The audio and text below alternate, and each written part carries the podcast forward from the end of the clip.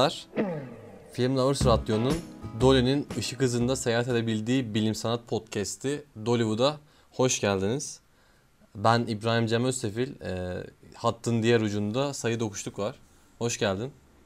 Hoş bulduk. Onur duydum. Çok mutlu oldum. ben de efendim.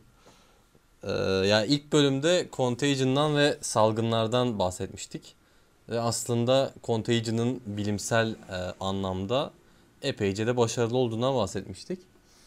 E, bu bölümde de aslında bambaşka konularda e, bir şeyler söylemesine rağmen e, epeyce isabetli tespitlerde bulunduğunu e, söyleyebileceğimiz Interstellar'dan konuşacağız. Ya tabii Interstellar'ı seçmemizde Matt Damon'ın da yatsınamaz bir etkisi olduğu aşikar. Ee, ya Interstellar'ın arkasında Contagion'a benzer şekilde deneyimli bir e, bilim ekibi var ve onların başında Kip Thorne geliyor. Ki Kip Caltech Thorne emeklisi. Aynen. E, Caltech emeklisi ve Nobel ödüllü bir bilim insanı. Yani e, böyle astrofizikten relativiteye ve e, daha yerçekimi fiziğine kadar pek çok şey hakkında e, bir şeyler söyleyen bir filmin arkasında Kip Thorne gibi bir ismin olması büyük bir avantaj. Söylenene yani, göre de hatta Christopher Nolan'a eğer bir bilim kurgu filmi çekeceksen bilim kısmını bana bırakacaksın gibi de bir res çekmiş. Aynen. Böyle iddialı bir söylemi olduğu söyleniyor kendisinin. Ee, ya tabii Kip Thorne'un da e, etkisiyle ya dediğimiz gibi film e, çok fazla şeye değiniyor. Ama e, yani en önemlisi belki bunların arasında relativite. Ya film e, filmin e, bağ, bağladığı şeyler arasında relativitenin yeri epey önemli. E, bu konuda söylemek istediklerin var mı? Aa, tabii şimdi haddim olmayarak biraz çünkü yıllarını ve belki de bütün hayatını genel relativiteye adayan fizikçiler var. Ee,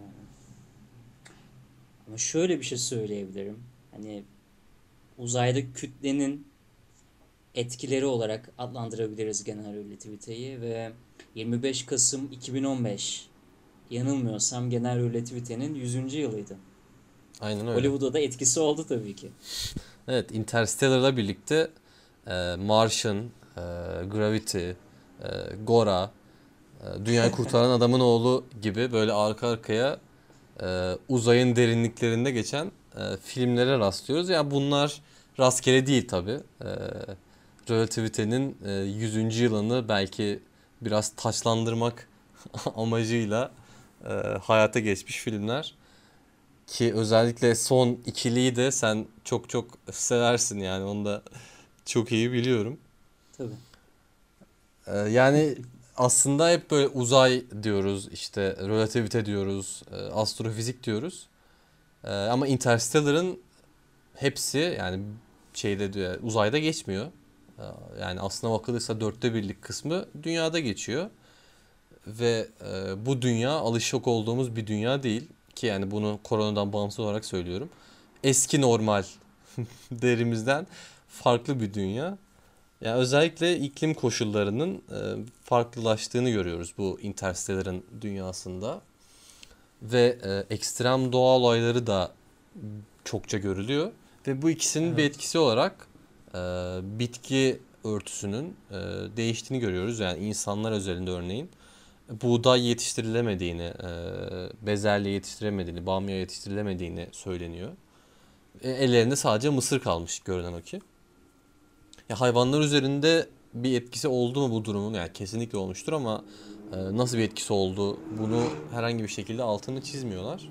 Ama ya ekosisteminde bitki... aldığını görüyoruz. Zaten. Aynen biyoçeşitliliğin e, çok büyük zarar gördüğü hem insanlar özelinde hem bitkiler özelinde çok net şekilde e, gösteriliyor.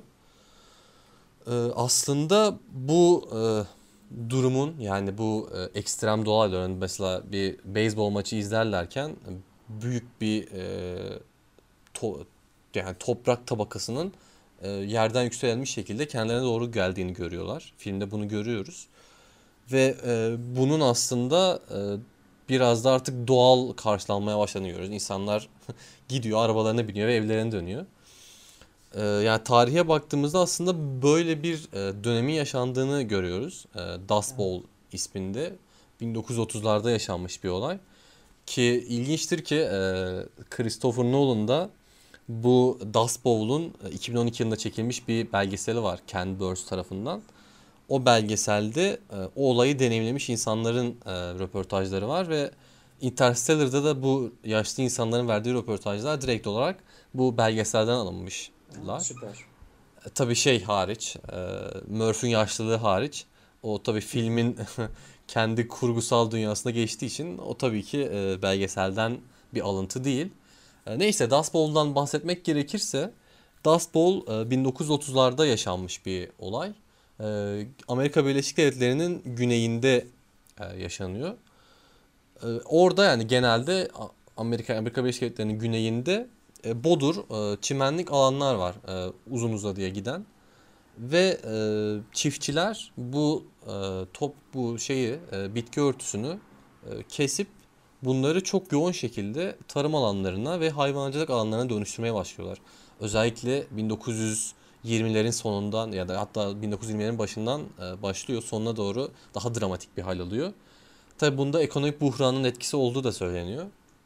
Daha sonra e, bu çimenler de bu bodur e, yeşillikler toprağı tutma özel, toprağı ve suyu tutma özelliğine sahip ve bunları tamamen topraktan söktüğünüz zaman toprak hem su tutamıyor hem de kendisine yüzeye bağlayan bir şey olmadığı için yükselebiliyor ki orada da bu bölgede hortumlar ya da şiddetli rüzgarlar dönem dönem yaşanıyor. Ve işte bu Dust Bowl bu e, kalkmaya hazır toprağın gelen kuvvetli rüzgarlarla birlikte çok çok uzak bölgelere sürüklenmesi olarak adlandırıyor. Yani onun bu, bu olayların sık sık yaşandığı bir dönem. E, yani ve bunun sonucunda e, bitki alanları, tarım alanları çok olumsuz etkileniyor ve tarım neredeyse o bölgede bitiyor yani bir süreliğine en azından. Ve tabii bunun e, insanlar üzerinde katastrofik etkileri oluyor. Özellikle ekonomik buhrandan yeni çıkmış bir Amerikan toplumu üzerinde bir de Dust Bowl dene- deneyimlemek e, çok çok e, zor oluyor ve e, aslında John Steinbeck'in de e, Gazap Üzümleri romanı bu dönemi anlatan bir roman. E, Oklahoma'lı bir ailenin Dust Bowl'un ardından ku- göç etmesine e, odaklanıyor ki John Ford'un da 1940 yapan filmi de yine Gazap Üzümleri bunu çok e, iyi e, anlatır. Evet. Ama Interstellar'da e, bu dönemin epeyce uzun yaşandığını görüyoruz. E, yani filmden önce başladığını ve filmden sonra da ya, filmin içinde devam ettiğini görüyoruz. Ama Dust Bowl'a baktığımızda bu 8-10 yıllık bir süreçte geçiyor aslında. Daha sonra e, tabii belli çalışmalar da oluyor ağaçlandırma gibi ya da daha farklı. Daha sonra bu etkinin geçtiğini görüyoruz ama Interstellar'da bu etki kalıcı ve tüm bunların neticesinde dünyadan aslında bir şekilde umudun kesildiğini fark ediyoruz. Evet. Ve e, Michael Caine'in İstikbal Göklerdedir şiiriyle birlikte kendimizi bir anda uzayda buluyoruz. Ve e, uzayda e, Satürn'ün çevresindeki bir kara deliğe doğru yolculuğumuz başlıyor. Çok ilginç. Yani dünyadaki canlılık 3,5 milyar yıl. Biz bir anda bütün o adaptasyonlarımızı yok sayıp artık umudu kesip uzaya yeni umutlara doğru yola, yelken açıyoruz. Ee, e tabii şimdi insan bulunduğu ortama bir süreden sonra kolay adapte olabilen bir canlı. Şimdi uzayda da uzay yolculuğuna bir şekilde adapte olması lazım. Neler yapabilir? Bir hemen repertuarımıza bakalım uzayda. Işık hızında gidebiliriz. Yani eğer yapabiliyorsak. Ee, veya A noktasından B noktasına giderken A noktasıyla B noktası arasındaki mesafeyi kısaltabiliriz ki ilerleyen zamanlarda filmde e, ve işte fizik camiasında onu solucan deliği denecek. Veya benim e, daha çok sevdiğim bir yöntem var. E, kafanızı koyarsınız, koyduğunuz gibi uyursunuz ve Satürn'ün yakında kendinizi bulabilirsiniz. Bu da bir diğer seçenek yani. Uzay yolculuğunu e, uykuya vurdurmak olarak e, sözlüklere geçmiş. Muhabinden Bir olgu. ve su istemek. Tabii. Evet yani bu Interstellar'da da bu e, yani konuştuğumuz uyku durumu cryosleep olarak adlandırılıyor ya da hypersleep.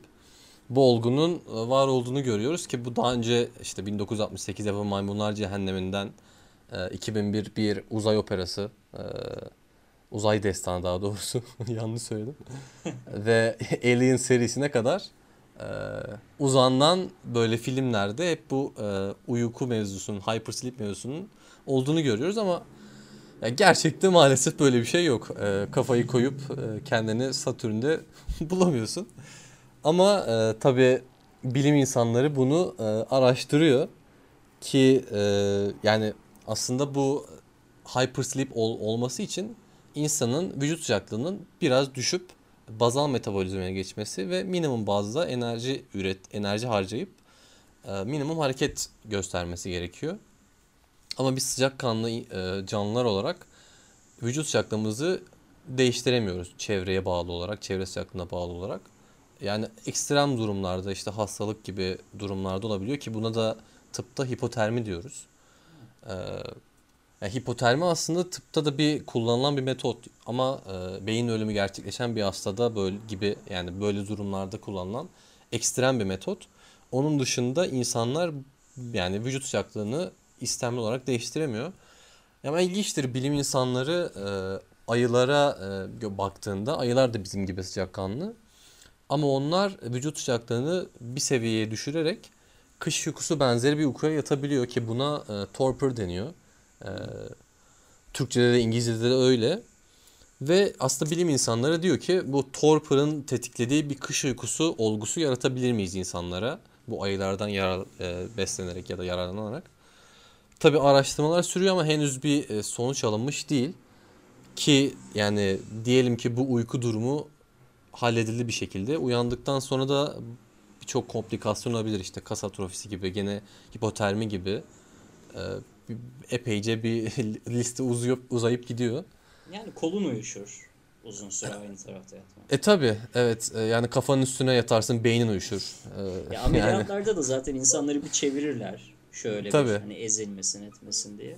Bunlar önemli detaylar. Tabii tabii. Eğer Bunlar e, bilim yani üzerine onlarca yüzlerce makale yazılmış konular yani sağ yatmak, sola yatmak.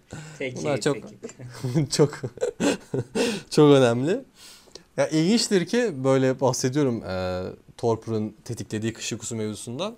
Ya Interstellar'ın çıktığı yılda e, NASA'da tam bu konu üzerinde bir e, araştırma için e, komisyon kurmuş ve şu anda araştırmalar sürüyor. Acaba bunu becerebilir miyiz diye ama e, NASA'nın amaçladığı Mars yolculuklarında e, kullanılmak üzere 2 saatlik e, pardon 2 haftalık uykular.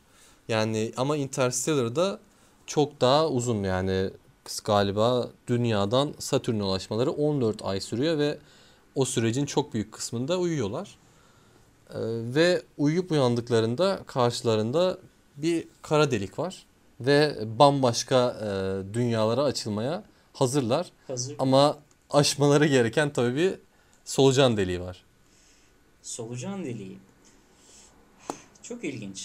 Ee, yani uzaydaki portallarımız, uzaydaki böyle e, alt geçitlerimiz, o mükemmel alt geçitlerimiz. Ya üstünde İBB 2011 yazan. Su basması var. Bakalım ee, kader kısmet.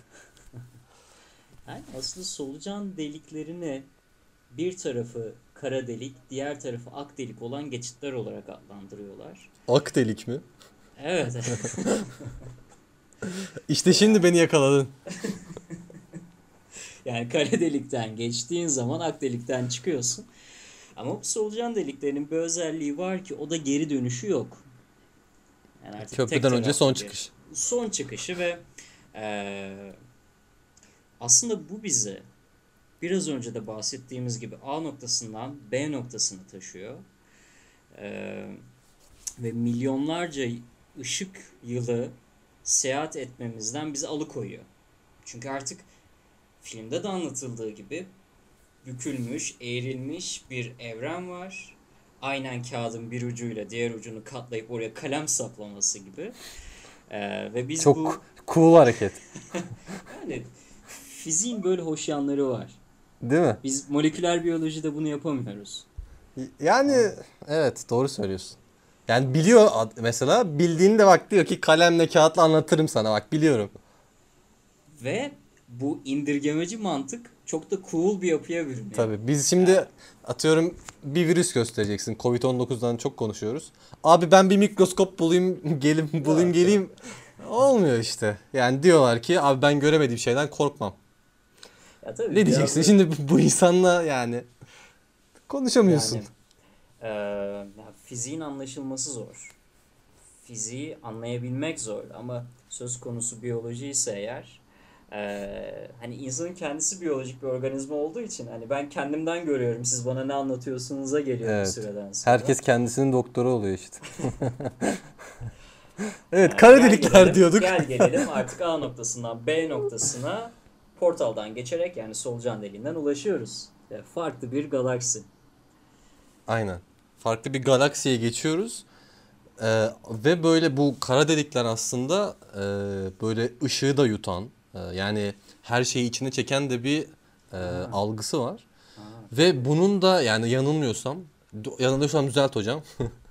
Bunu bu yani tüm bu etkilerden dolayı zaman değiştirici de bir etkisi var aslında kara deliklerin. Çok Ki ilginç. bunu da yani Miller gezegeni özelinde çok dramatik şekilde yaşıyoruz. Mesela Miller gezegenine inip çıkıyorlar ve bu birkaç saat sürüyor yanılmıyorsam.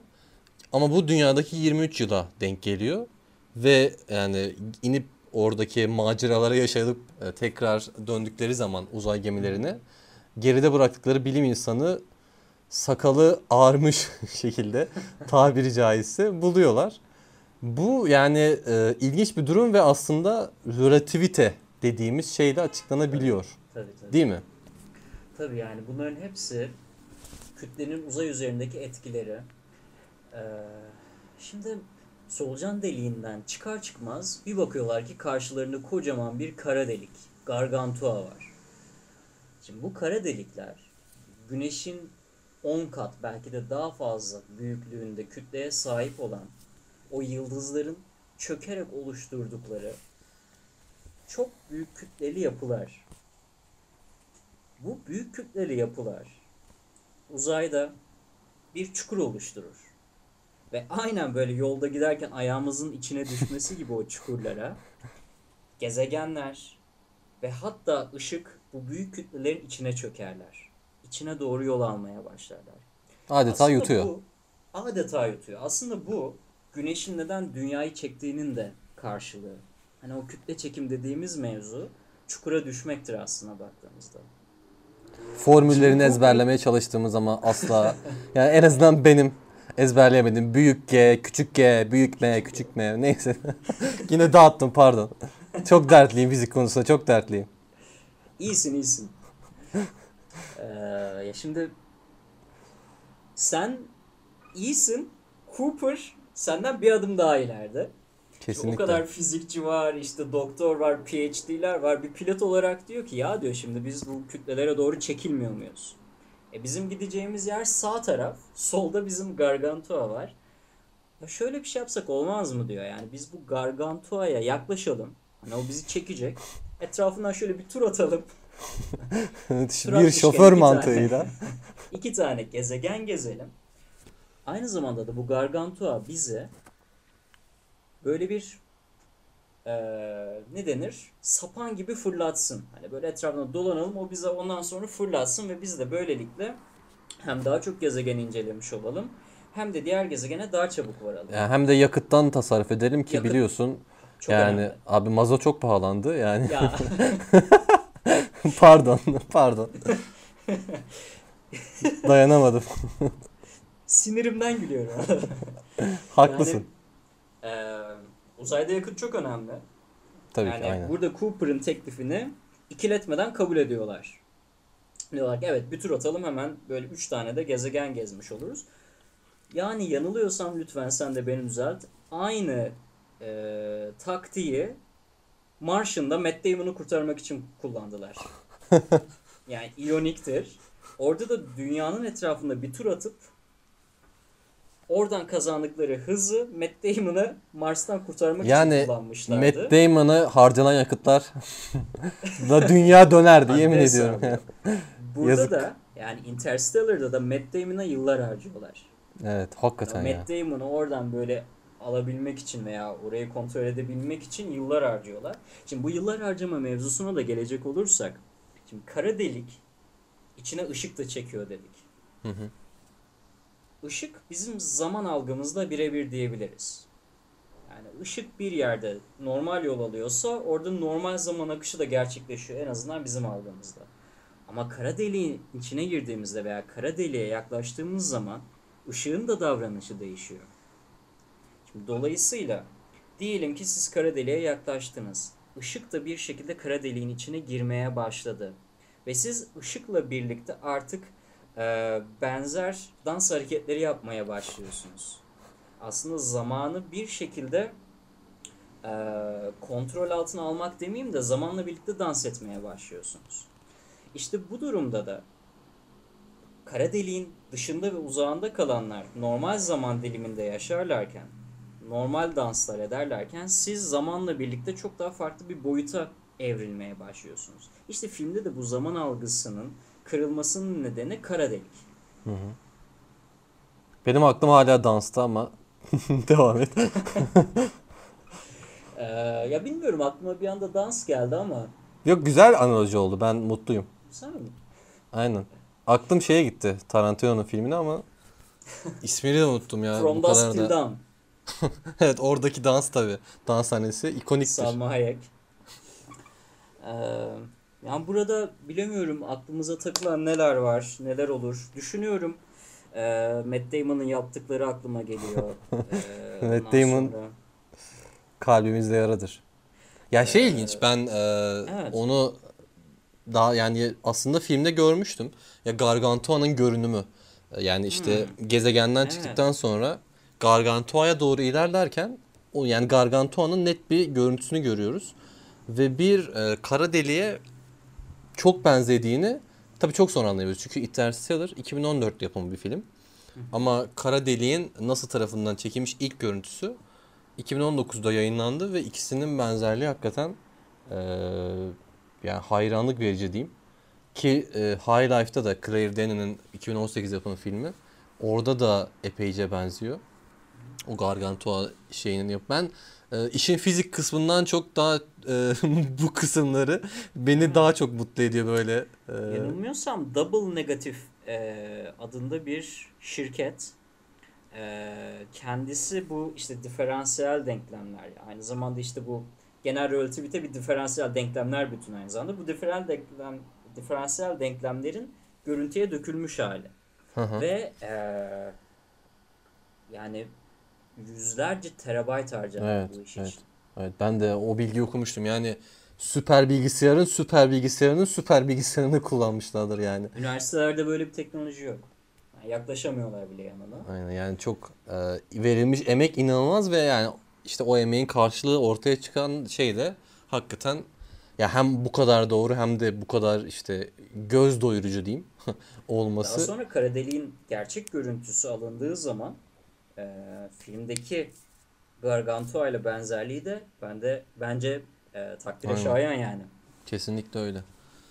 Ee, yani e, görsel güzelliklerini geçersek e, filmin ya Gargantua'ya e, son girişleri diyeyim. Kufur ve Tars'ın. Ya ilk ve son gerçi. Çok yaklaşıyorlar ama hiç girmiyorlar. Ee, bu girdikten sonra e, tabii sen de ufak ufak bahsettin. Kara deliklerin içinde yani girdikten sonra ne olacağını kestirmek çok güç. Ve onlar aslında e, girdikten sonra bu Gargantua'ya böyle garip bir medyumda buluyoruz kendimizi. Kesin. Böyle kitapların olduğu, kütüphanenin olduğu ve bunların bir şekilde bağlantılı gibi göründüğü en azından. Tabii e, Cooper'da, Tars'ta bunun ne olduğunu algılayamıyorlar. Böyle farklı bir ortamdayız. Yani biz e, dört boyutlu canlılarız Cem. Hı hı. E, yani zaman ve mekan algımız var. Aynen. Yani şimdi dört dedin iki saydın gibi bir şey olmasın.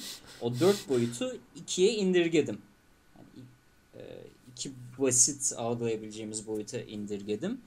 Ve hani biz nasıl bir ekmeği kesebiliyorsak 5 boyutlu canlıların da zamanı bölebileceği düşünül, düşünülüyor. Veya böyle bir e, yeteneklerinin olabileceği düşünülüyor. E, şimdi Gargantua'nın içerisinde imkanı yok ışığın kaçmasının. Bunu bir öncelikle bir parantez içine alayım. Işık kaçamıyorsa haber de çıkartamıyorsun. Fakat bizim bu haberi bir şekilde İletmemiz ee, gerekiyor. Evet yani bilmeniz gerekiyor çünkü şimdi düşünsene sen dışarıdan bir kara deliği gözlemliyorsun. Gözlem demek bir yere ışık yollamak ve ışığın geri dönmesini beklemek. Şimdi kara deliğe giren ışık ortadan yok oluyorsa sen kara delikle ilgili gözlem de yapamazsın. İşte Murphy'nin burada içeriden bir ajana ihtiyacı var ki kendisi de babası oluyor. Aynen. Ya babası aslında e, çok basitçe gördüğümüz kadarıyla e, kütüphaneden e, kitaplar aracıyla ve biraz da yer çekimini kullanarak He, gravitasyon dalgası kullanıyor. aynen. E, tabii bunu filmin başında görsek de ne biz algılayabiliyoruz ne onlar algılayabiliyor. E, bu gö- boyut atladığımız söylenebilir mi? İnsanlık olarak artık 4 boyuttan 5 boyuta geçtiğimizi Ya evet al- miyiz? algılayış biçimimiz galiba bir yandan Murphy'nin çözdüğü e, şey e, denklemde galiba onun e, şey oluyor kilidi oluyor ana, e, ama tabi bu kadar kolay bulunur mu soru işareti ama canı sağ olsun ama evet Benim dikkatimi çeken bir nokta daha var. Yani eee Murph babasına çok kızgın ama bir süreden sonra hiç rahatsız olmuyor babasını gördüğü zaman. Hatta onu gülerek karşılıyor. Bu da eee, benim aklıma şunu getiriyor. Hani kuantum fiziğinde geçmişinizde olacak her şey olacağına varır. Yani olacak her şey olur ve hatta sana şöyle bir örnek vermiştim. Sen geçmişine gitsen, kendini öldürsen artık o geçmişteki ölmüş senin yerine sen orada hapsolursun ve geçmişini asla değiştiremezsin. Ee, Back to the Future. bu rahatlık var. Ke- Aa. şimdi bir dakika bir dakika şimdi çok severim kendisini. Fakat e, yeri değil hataları da yok değil yani. Evet. Öyle gittin işte annenle babanın arasında bir kavga çıktı. Sen silinirsin hani böyle bir şey olmuyor. doğru tabi orada biraz hatta biraz değil bayağı "Ha, böyle bir fikrimiz var uygulayalım olsun böyle arkasındaki bilim neymiş ne olmuş falan ona Interstellar bu açıdan çok tutar. Evet ama yani Kip Thorne'un acaba Kip Thorne'un Kip Thorne diyorum. Kip Thorne'un e, Back to the Future'ın bilimselliği hakkındaki düşünceleri ne kadar ağırdır tabii bi- bilemiyorum da. Her evet. kadar Kip Thorne'un fantazi dünyası olsa da e, buram buram e, bilimsel kuramları içeren harika bir film yani. Aynen öyle. Bilim açısından. Sen film açı şimdi hemen korktum tabii yani söyleyeceklerini ama e, bilimsel açıdan harika bir film bence. Evet, filmsel açıdan ya ben e, büyük fanı değilim ama seveni var. E, çok var seveni. Yani yapacak da bir şey yok aslında. Ya ben aslında şeyden bahsetmek istiyordum. O biraz benim ilgimi çekiyor. Ha, E, nedir? o kütüphane mevzusundan. Konu biraz dağıldı aslında ama Evet, ya evet. o e, ya biraz aslında işin fantazi kısmı falan diye biraz bahsettik aslında ama bu e, El Space mevzusu e, Evet. bu kütüp yani kütüphanelerden oluşan o garip medyum e, aslında Terry Pratchett'ın e, Discworld isimli bir romanı var. Orada Library Space diye bir olgu var. E, kısaca El Space olarak adlandırılan. O konsepte epeyce benziyor.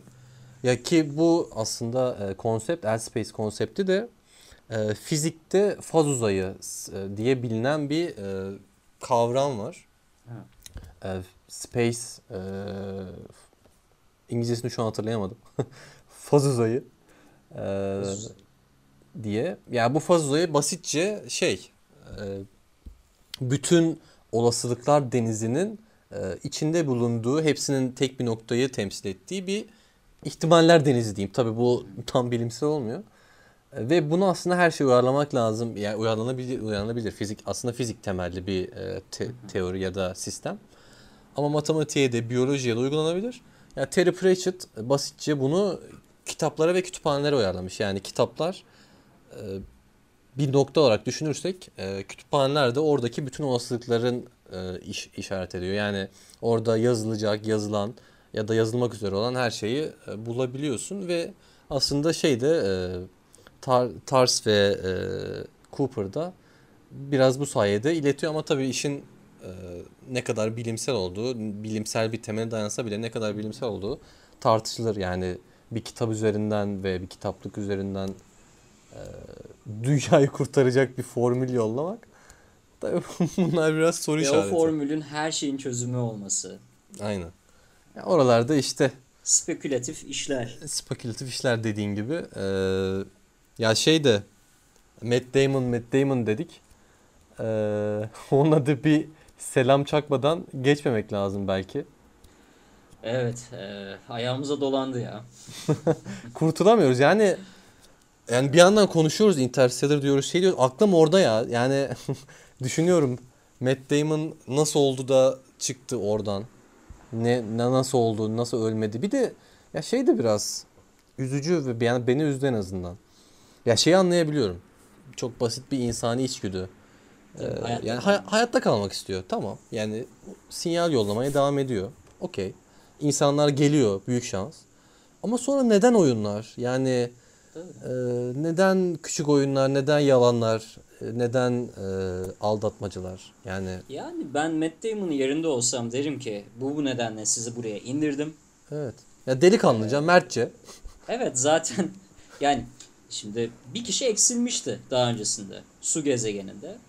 Değil mi? Yerleri de var aslında bak bakınca. Tabii ki yani dünyayı gör e, dünya dışındaki başka bir gezegende yaşamış, görmüş, geçirmiş birine de ihtiyaçları var. Görmüş Ee, geçirmiş.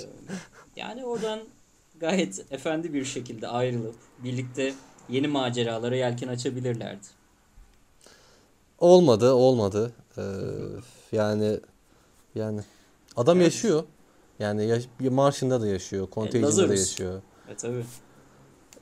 Yani yapacak bir şey yok. Ben e, aslında bitirmek e, üzereyiz ama senin güzel bir teorin vardı. Onu duymak istiyorum. Böyle Lazarus'tan başlayıp Hindistan'a uzanan. Böyle bir tık komplo teorisi diyebileceğimiz. Oo. Ben seviyorum komplo teorileri ve Bitirse bunu miymişiz acaba ya falan. paylaşmanı isterim. Yani paylaşmak istersen Ya, duymak isterim yeniden. Evet evet evet.